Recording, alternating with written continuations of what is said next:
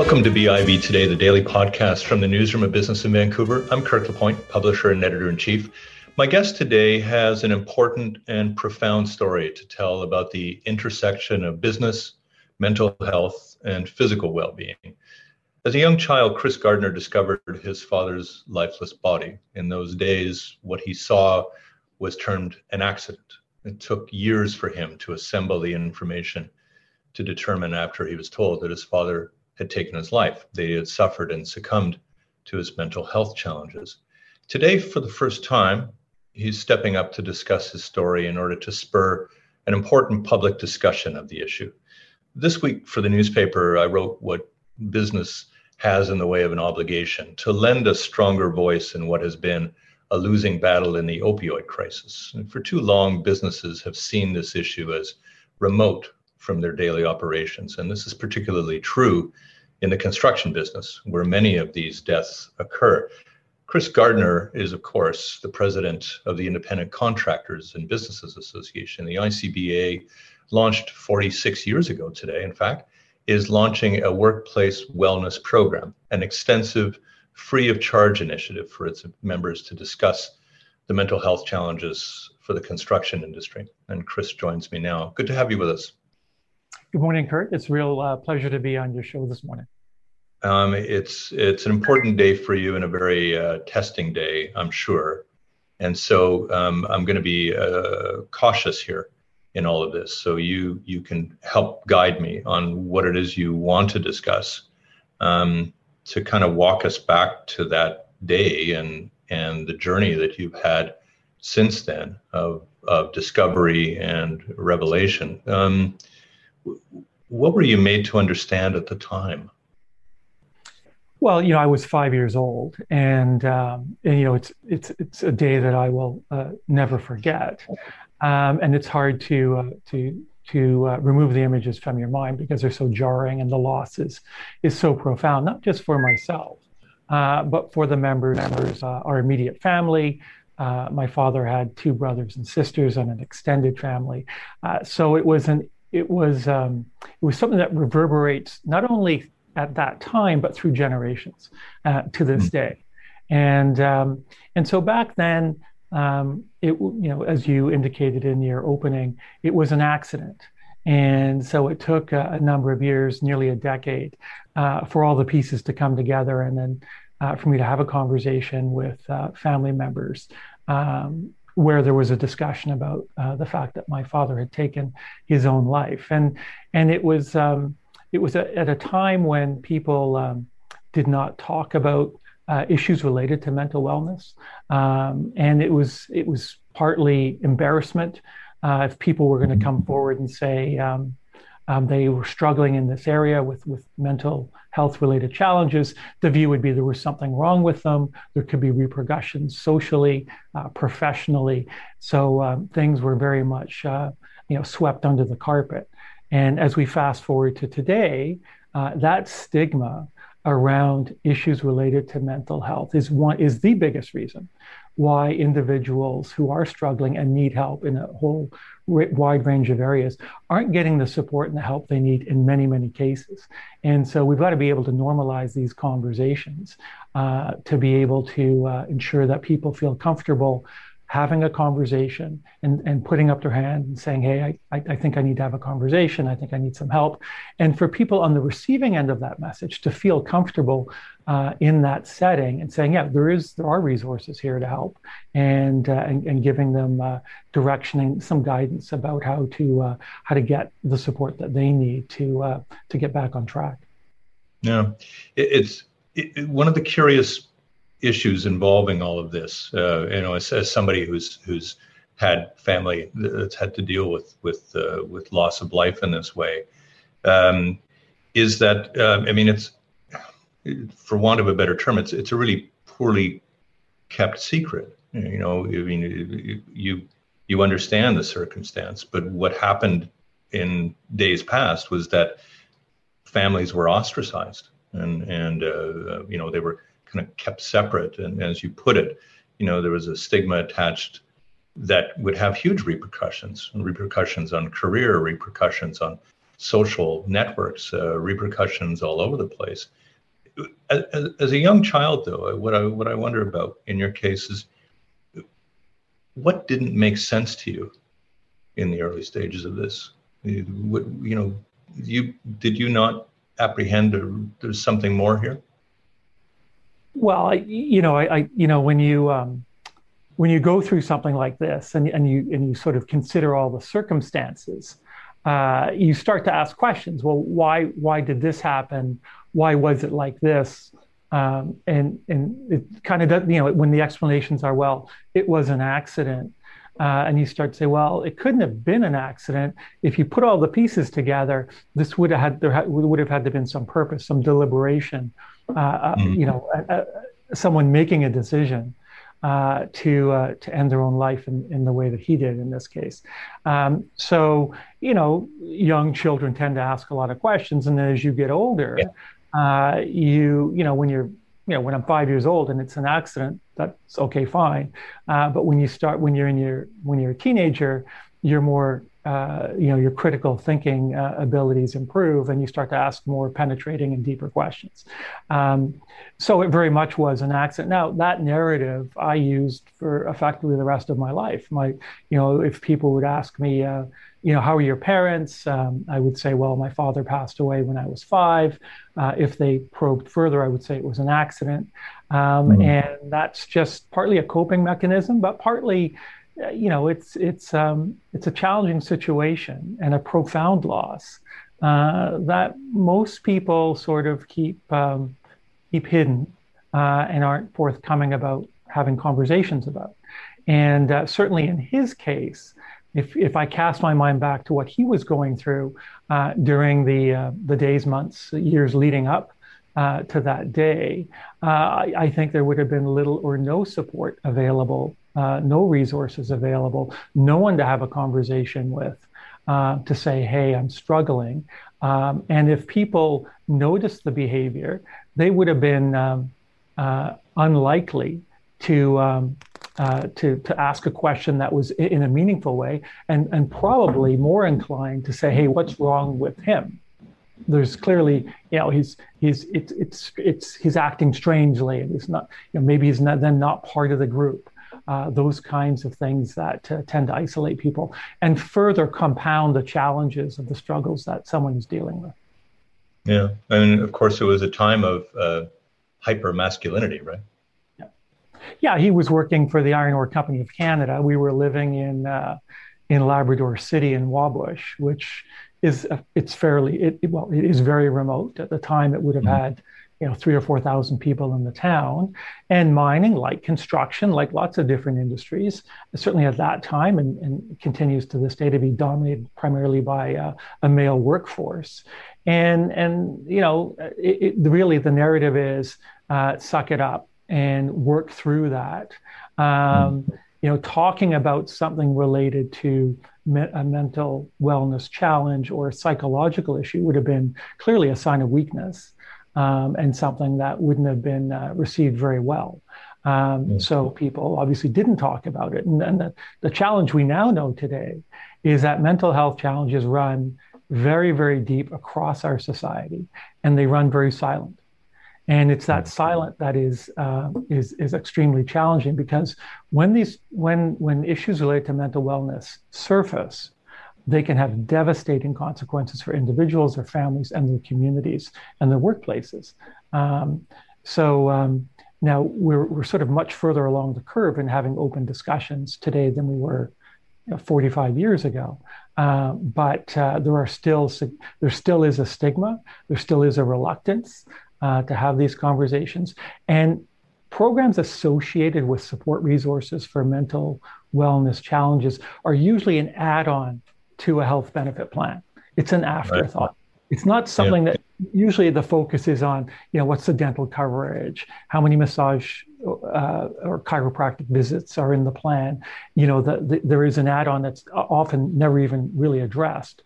It'll be, you know, thrown the side, thrown out there as well. We have a employee assistance program if you need it. Here's a number, and that's pretty well the end of the conversation.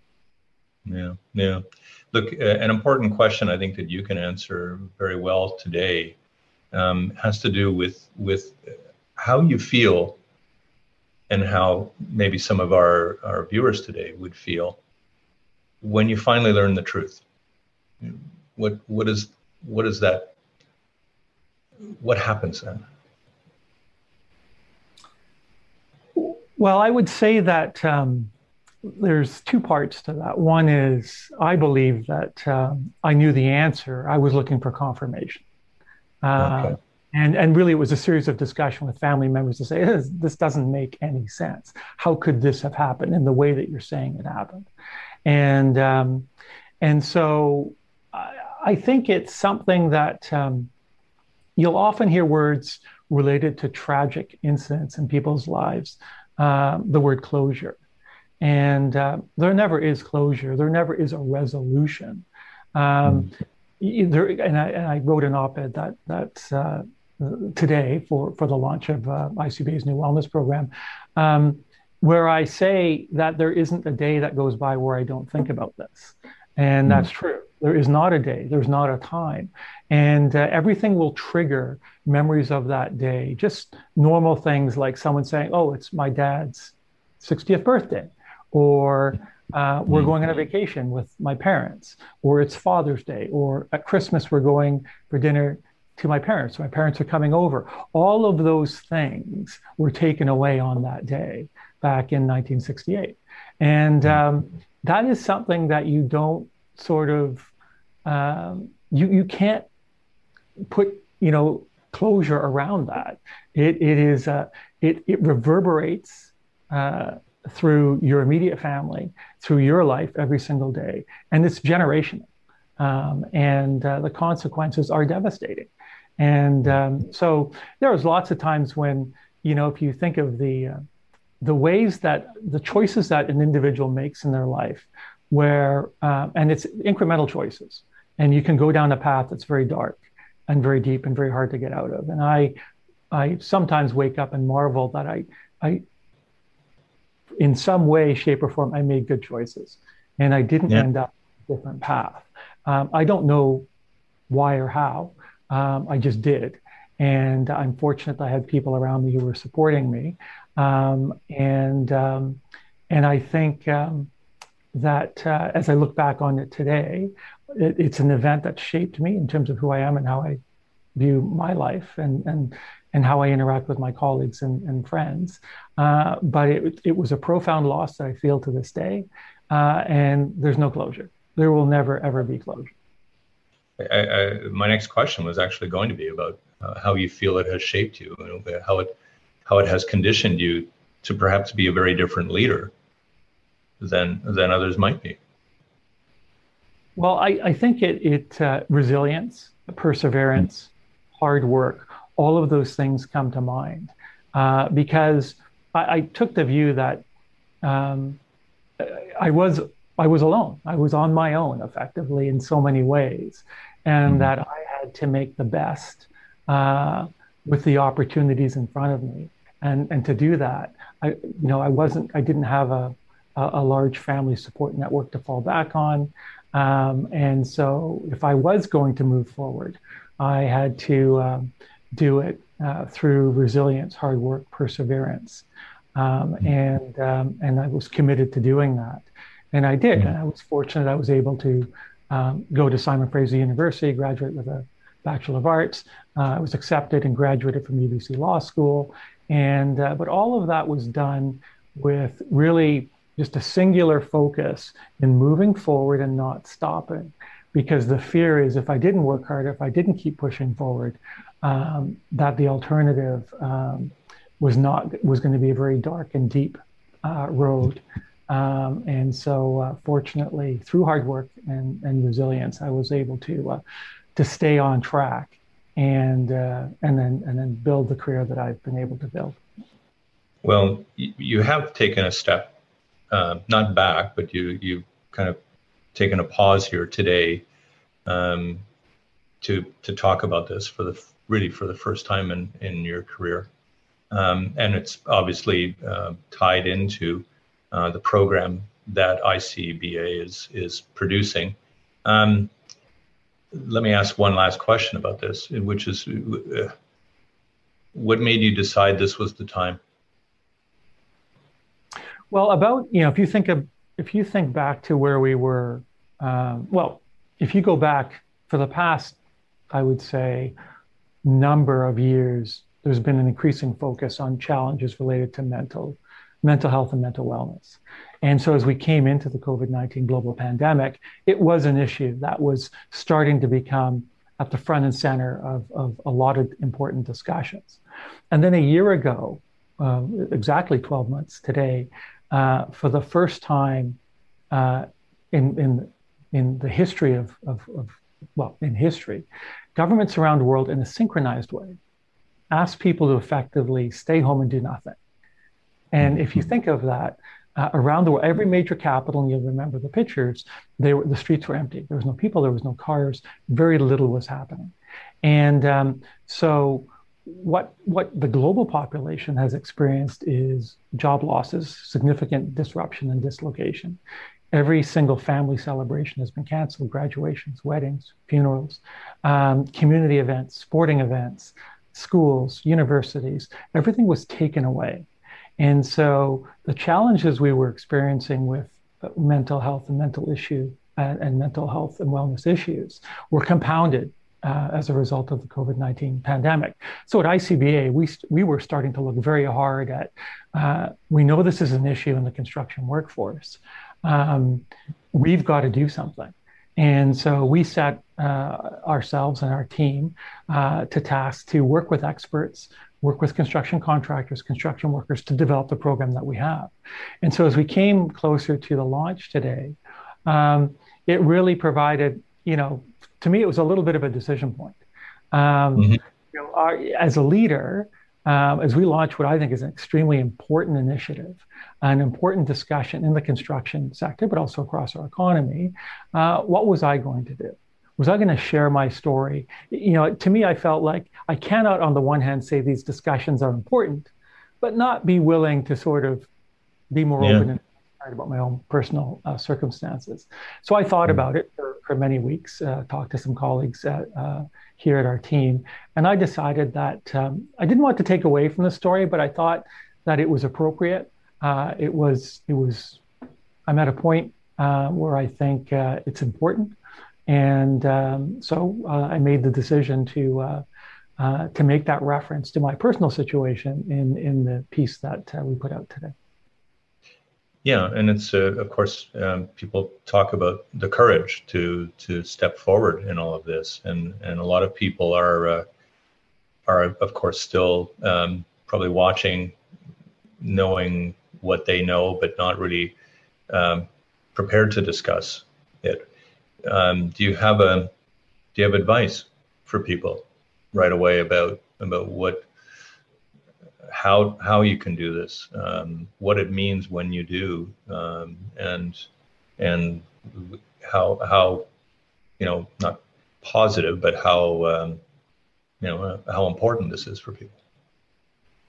I think, um, and there's um, that's a that's a complicated question because it operates in so many different levels, and I would say just starting from the top, we have to normalize conversations around mm-hmm. issues related to mental uh, mental wellness because they reveal themselves in so many different types of behaviors that are that are extremely negative and devastating to individuals, families, and communities. It can be addiction-related behaviors. It can be uh, physical health, financial stresses, uh, job performance, uh, withdrawing from family and friends. There's a whole host of outcomes that stem from uh, not having conversations, and these conversations are fundamentally important.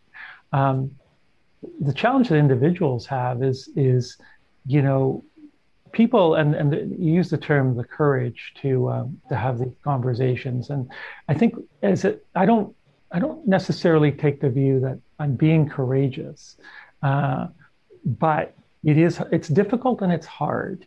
Um, and, hmm. and courage may in fact be the right the right term but i feel it's often overused because it it there are every family has a story Every person is on a different journey.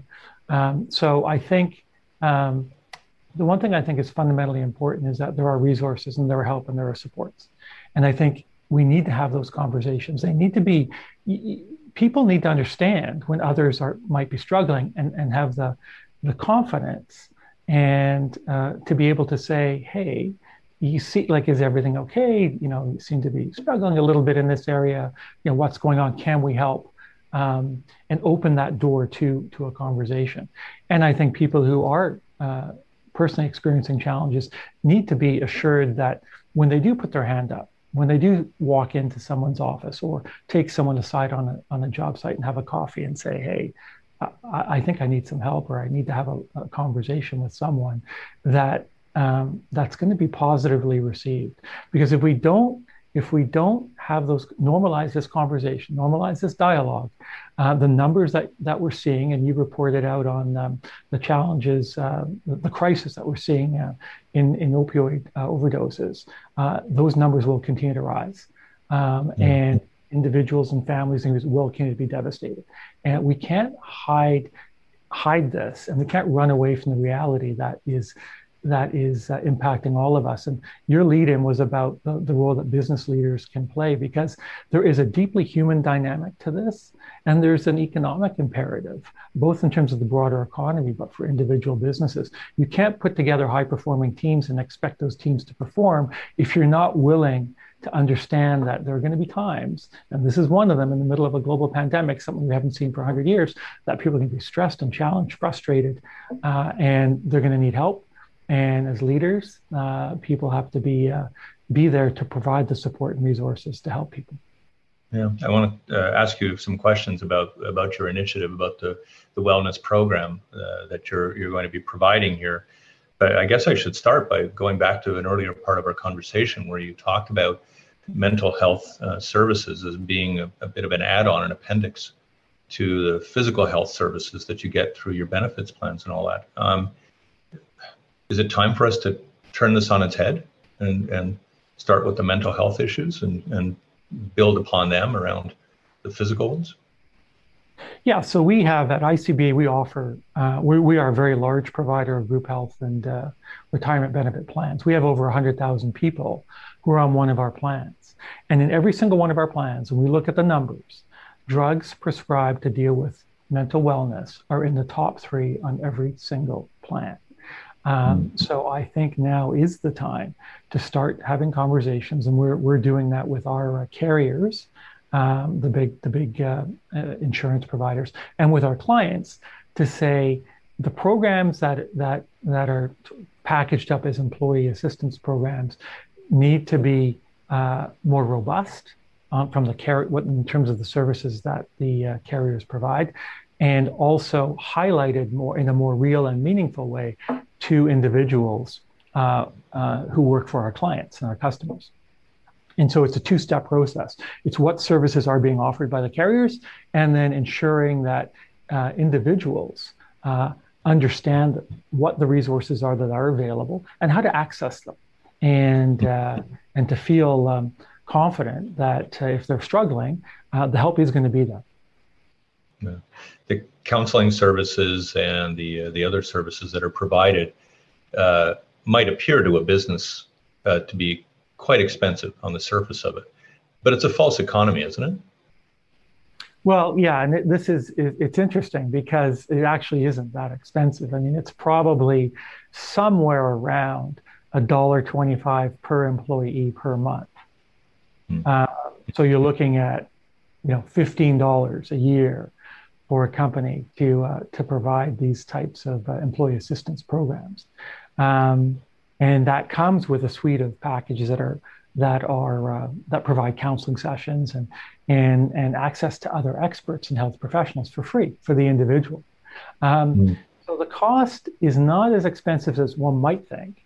Um, and uh, and but I think there's more room to make those programs more meaningful uh, and more robust um, and to ensure that when they're delivered, so we package up the program and we say to our client, um, here's here's the uh, the health and wellness package that we're working with them and this is what we're committed to as part of our program to make sure the communication to the individuals um, is comprehensive. It's done in a way that's meaningful to them. And there's there is a you know if you if you scan the uh, the internet, there's there's a fair number of resources um, available for folks, but there's nothing out there in terms of our what our research found that's tailored to the construction sector and to and to construction workers. So our the language we use, the graphics, the topics we address are all geared towards construction professionals. In British Columbia, it's 250,000 men and women woke up today and went to a job site, accounting for about 10% of our economy. Uh, so it's a big group of workers who are often, I wouldn't say forgotten, but when folks in um, in the head offices of some of these carriers who are developing these programs, the images and the graphics are generally going to be geared towards white collar professionals you know, people yeah, sitting yeah. around a boardroom table having a conversation, people going to a Pilates class, for example, not construction mm-hmm. workers, you know, working on a, on a construction site, you know, working with rebar, you know, put, you know putting a putting a roof on a, on a structure, uh, crane operators, uh, mechanical or electrical contractors. It's a different world, uh, different stresses, and the stresses for construction are a little unique. Uh, it's a it's a project driven uh, business. So you start a project and then it, it, it's going to end at some point. It could be six months, 12 months, two years. And then you move on to another project, which is a different job site, different team dynamics. Uh, so there's mm-hmm. change there. Sometimes the work in construction's in remote locations. Uh, it's often defined by tight timelines. There's a schedule. We've got to finish it by this time. So if you've got a cold, work through it, a headache, the flu, uh, whatever the challenge is, you just keep working. We're, we've got to hit that. Uh, we've got to have this all done by Friday. And so there's not a lot of room there to have discussions around someone saying, oh, hey, I, I'm, I'm not, you know, I'm struggling in, in a few different areas here and I think I need some help. So we want to change that. It's about changing culture. And really, at its core, our program is aimed at one thing starting a conversation. We're not reinventing the wheel. It's really about having conversations on job sites with construction workers um, about um, the challenges that some people might be facing with uh, uh, with mental wellness. One of the things that I think uh, stands out for the program, at least in my initial reading of it, is that unlike a fair number of programs where they you know, they're going to present you with a you know a webinar and um, you know maybe a counseling session and perhaps a, a finite um, you know finite kind of uh, engagement this is protracted. You know, you you're you're providing basically a year long um, journey on this one. Yeah, it's uh, it's it's designed to be a 12 month course, and uh, so each month is a different topic. The first month will always be um, uh, the stigma around mental uh, mental wellness, and then and then all the all the um, the other issues will flow from that. And um, there's an online component. Uh, it's not it's not you know it's not a uh, you know, on, when I say it's an online component, everyone on the job site would go in at some point during that month for um, you know a few sessions that are 10 or 15 minutes long. But once you're in there there's resources. You can interact with professionals. So if you are mm-hmm. struggling you have immediate access to uh, to someone who can say okay um, you know, call this number or, or you know talk to this person. Um, so and it's meant to change culture. So it's not it's not about saying, well, we're just going to have the people in the head office uh, go through the program. Uh, it's about everybody in the company going through the program, whether you're in an office or on a job site. So the materials are specifically designed for the toolbox talk that starts every single morning on the construction site when crews get together and they say, okay, it's you know it's 5:36 in the morning. Here's what's going to happen on the site today, and they highlight some of the high risk activities or you know, an incident may have happened. So there's a safety, um, there's a safety component to it. We want wellness to be part of toolbox talks uh, in a mm-hmm. way that people will relate to on a construction site. And uh, so it's there's a lot of interesting material, uh, strong visuals and graphics, and language and topics that make sense to construction workers. A couple of last things, uh, Chris. Um, you, you talk about culture, you know, construction culture. You've got a quarter million uh, workers out there in the province, and the culture you wouldn't think uh, instinctively is the one that you'd start with if you were looking at a province-wide program and all this. But um, do you have a, a sense yet of, of what success will look like for a program like this? Well, we know that uh, as we were talking to uh, uh, companies that we were involved in uh, developing um, the content with, and, and companies who, uh, individuals who serve on our board, um, the, um, the level of enthusiasm was high. Uh, we think the uptake is going to be strong. Um, in terms of measuring success, it, it's hard to say. I mean, you know, the, um, you know, what I would, what, what's, what the normal course would be that you would expect, um, you know, some of the larger companies with, you know, big safety uh, teams and big administrative departments on HR to uh, to adopt this, and and that's important that they do that. Um, one of the things we're really trying to reach is the smaller contractor. You know, 80% of our members have 20 employees or less. And those are those are companies where they don't have the big HR teams, the big safety teams, uh, the big support networks. And we really designed the program to help those companies um, that don't often have those supports, uh, to give them resources and materials that they can easily adopt and incorporate in uh, in their uh, daily conversations with uh, with their employees and their teams. Um, so I'm hoping to see a, a, lot of companies in that space uh, pick up on this program. And um, but listen, you know, it, it's it's it's a little bit cliche to say, well, if you can change one person's life, it's been successful, uh, because the consequences are so devastating for individuals, families, and communities that that that are impacted by this. When these er, when these uh, when mental wellness related issues surface, uh, it really is safe to say that if we can change lives, and and and and maybe it's even just a small number of of, of individuals who now put their hand up and say, I need some help. Um, it's important. And it's not just about us. We're hoping that this conversation, obviously, um, is something that triggers similar types of, of programs in other sectors of our economy, uh, with other groups, with other organizations and community associations and companies. Um, it's really about all of us having these conversations together so that they're normal. And that's really will be a measure of success. Um, hmm. so I think it works on lots of different levels. But that's that's my hope that um, this is part of. There's lots of folks who've done a lot of work uh, in this area before uh, before we launched our program. We're hoping to be part of that solution, part of the conversation, and hopefully others will join as we go forward. Last question, then. Uh, you're telling your story today. Uh, there's obviously this. This is a a change in your life um, in in what you're discussing. Um, this program today that's launched uh, is a change in what ICBA is really going to do in terms of its leadership. Is this now for you, um, you know, the a, a really big purpose in your next chapter as a human being? Yeah, you know, I think that um, whatever you do professionally, if you don't, if you're not going to make an emotional commitment to something, be passionate about it, to, to be able to drive something forward, you're not going to be successful.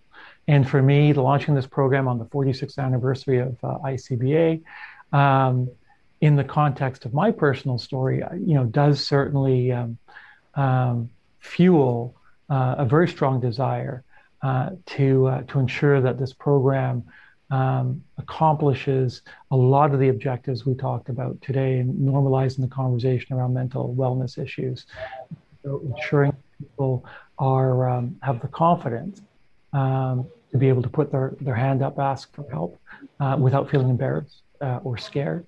Uh, and for people generally, um, when they have colleagues who are struggling, to be able to reach out and say, hey, um, let's have a chat um, so it is a, it is a it has certainly uh, refocused uh, my mission, my vision for uh, for ICBA, and I'm excited about uh, today and about what the future is going to bring as we engage with our members on this very very important conversation. Well, Chris, I really uh, thank you so much for your candor today, um, and I I know this is a challenging day for you, um, as as uh, as they are for people who decide to start discussing uh, in a more public way their stories, but an important story. And, and I feel privileged to have had the conversation with you, and I wish you all the best with this program. Thank you very much. I really appreciated the opportunity to um, to be on your program today to talk about this important issue, and look forward to uh, to staying in touch and having more conversations going forward. You bet. Chris Gardner is the president of the Independent Contractors and Business Association. I'm Kirk LaPointe, publisher and editor in chief at Business in Vancouver. Thanks a lot for watching.